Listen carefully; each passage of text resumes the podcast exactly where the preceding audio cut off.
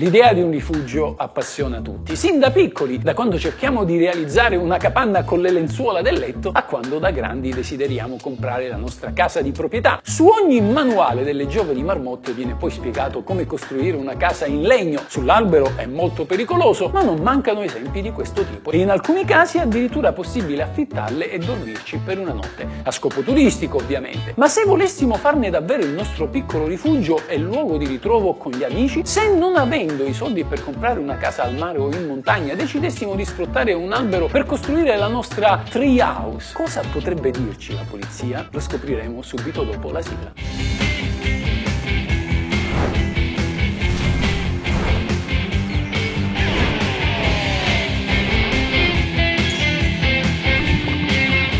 Questa è la legge!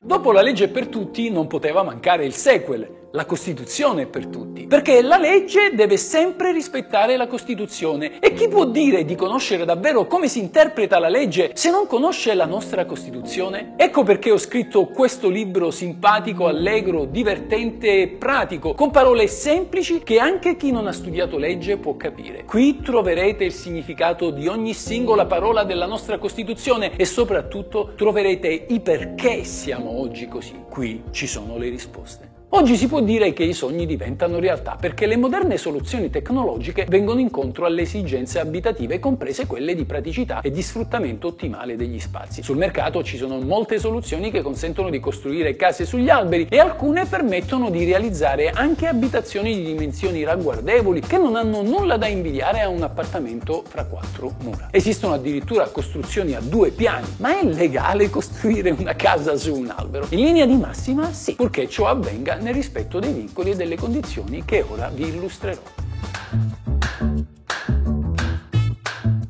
Partiamo dalle leggi della fisica anziché da quelle dei codici. Non tutti gli alberi sono in grado di sopportare il peso di una casa, bisogna considerare le dimensioni del tronco, l'ampiezza delle radici, l'estensione dei rami e del fogliame, la vitalità dell'albero stesso. In genere un albero maturo e sano è più robusto di uno giovane ancora in crescita e tutto ciò va messo in rapporto al volume della casa da installare. Questi sono i primi vincoli tecnici da considerare e non sono gli unici. Infatti il progetto della casa sull'albero deve tenere conto del punto di carico che a seconda dei casi potrà gravare direttamente sul tronco oppure su uno dei rami principali se abbastanza robusti. In tal caso è preferibile posizionare la costruzione in un punto di snodo tra 2 rami principali in modo da avere una base di appoggio più solida ed estesa. Insomma, da queste prime indicazioni avrete già capito che quando si decide di costruire una casa sull'albero il problema principale è la pianta, non la costruzione né tantomeno la legge. Gli esperti consigliano di preferire i seguenti alberi considerati adatti e appropriati per sostenere una casa: la quercia, il faggio, il frassino e anche il cedro. Alcuni aggiungono l'abete, il pino e anche il ciliegio. Comunque, per essere sicuri delle capacità dell'albero di reggere la casa progettata, è preferibile interpellare un agronomo specializzato in dendrologia, che è la scienza botanica che studia le piante legnose a partire dagli alberi.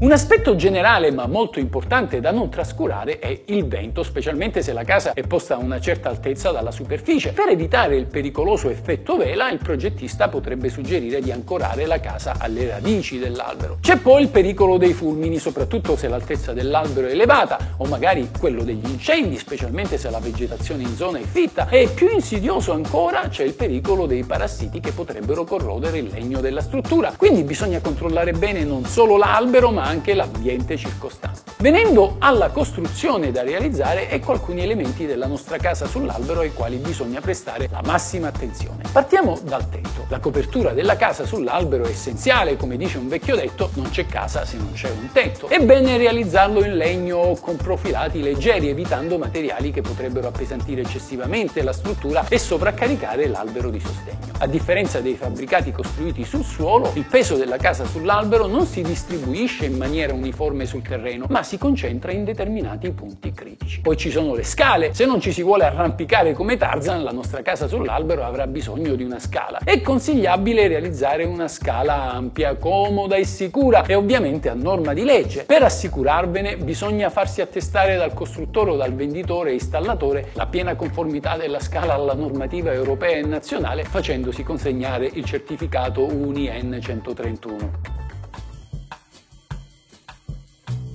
Veniamo agli aspetti legali. Per la legge italiana una casa sull'albero non differisce da una posizionata al suolo, un po' come un camper è soggetto alle medesime regole di circolazione stradale che valgono per le comuni auto. Così la vostra casa sull'albero dovrà rispettare la normativa urbanistica ed edilizia vigente per le costruzioni, comprese le disposizioni delle leggi regionali, i piani regolatori, i piani territoriali di zona adottati dal comune in cui verrà situato il manufatto. Se la casa è ubicata su un terreno agricolo bisognerà considerare anche i limiti di cubatura previsti nella zona, al pari di ogni altra costruzione edificabile. In genere questi limiti sono molto bassi, appena 3 cm cubi per ogni metro quadrato di appezzamento. E spesso succede che la maggior parte della cubatura è già sfruttata dalle costruzioni preesistenti, per cui ne rimane ben poca a disposizione e questo condizionerà molto la volumetria della casa sull'albero. Passiamo alle autorizzazioni del comune. In concreto, proprio come avviene per le normali case, il tipo di permessi e di autorizzazioni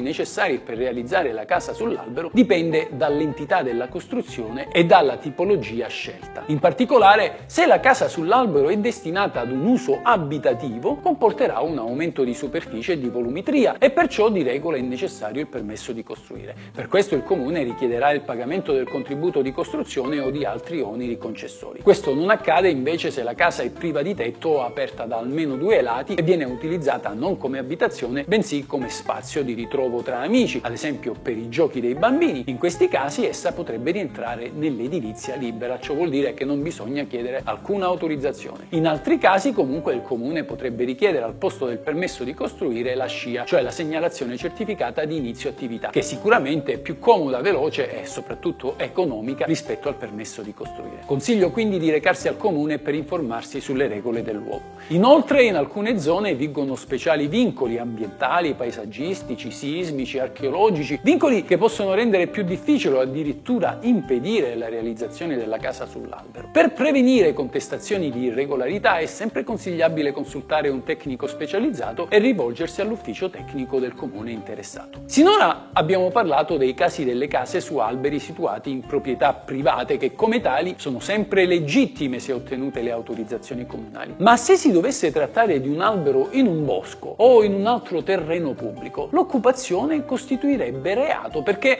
non si può occupare un terreno che è di tutti. Quindi non sarebbe sufficiente ottenere il permesso di costruire, ma bisognerebbe acquisire il diritto di utilizzo dello spazio pubblico, cosa alquanto difficile e improbabile, anche se in alcune zone succede, tipo spazi demaniali fluviali con baracche amovibili o case di legno collocate a terra. È improbabile ottenere questa autorizzazione perché bisognerebbe munirsi dell'apposita concessione demaniale che in genere non viene concessa per usi abitativi. E allora tutte le case che già ci sono e che si vedono molto spesso sugli alberi o a bordo dei fiumi, beh, sono abusive e chi realizza un abuso edilizio compie un reato. Questa è la legge.